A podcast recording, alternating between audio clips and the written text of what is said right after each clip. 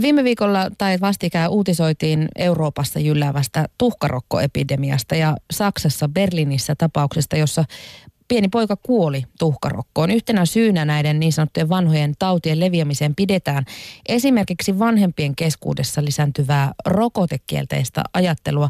Oletteko Hanna Nohinek siellä THLssä havainneet, että nämä asenteet lasten rokotuksia kohtaan olisi jotenkin yhä, yhä useammin kielteisiä?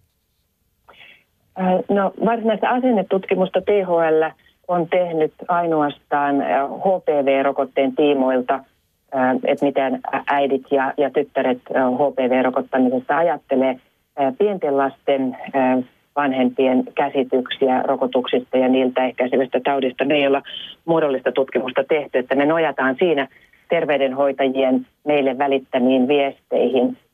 Ja, ja sitä kautta me ollaan saatu käsitys siitä, että vanhemmat tänä päivänä kyselee enemmän kuin aikaisemmin Eh, minkä vuoksi rokotteita tarvitaan ja kuinka tehokkaita rokotteet ovat ja varsinkin, että kuinka turvallisia rokotteet ovat. Unohtuuko meiltä yhä useammin se, että itse asiassa juuri siitä syystä, että rokotuksia on annettu ja annetaan, niin nämä tietyt vakavatkin taudit pysyvät paremmin kurissa?